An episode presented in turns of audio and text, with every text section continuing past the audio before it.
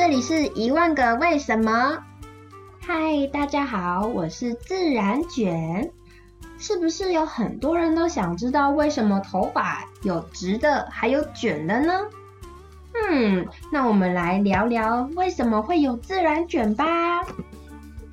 在我们出生的时候，会从爸爸妈妈那边拿到好多卡。那头发卡的话，又分成卷发卡还有直发卡。如果我们抽的卡片比较多卷发卡，头发就比较多卷发的机会哦。如果抽到卷发卡比较少，那就比较可能是直头发。如何决定头发长出来的卷度，或者它一开始长出来的家是什么样子呢？原来我们的头发是从毛囊长出来的，毛囊是长在我们的皮肤里面。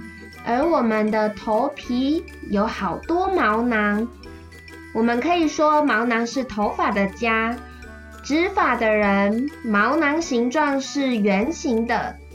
如果他的家是圆形的，头发要出门的时候会比较顺利一些，直直的就长出来了。那如果家是椭圆形的话，头发要走出家门就要绕了好多路。才会从头皮长出来，那就是为什么我们的头发会有不一样的样子。有一些人是直的，有一些人是卷的喽。那为什么卷发又有好多种哦？有一些人的卷发是超级卷，有一些的人头发是小小卷。头发的卷度呢，跟我们毛囊长出来的角度有关系。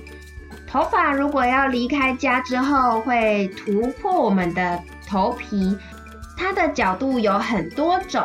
如果它的角度跟别人不一样，那它的头发卷度也会有所不同哦。这一集就讲到这边，那大家都知道为什么会有自然卷了吗？首先我们会抽卡，再来头发走出家门，这个路径会有一些不一样，所以头发就会有不一样的卷度啦。那今天到这里，大家下次见，拜拜。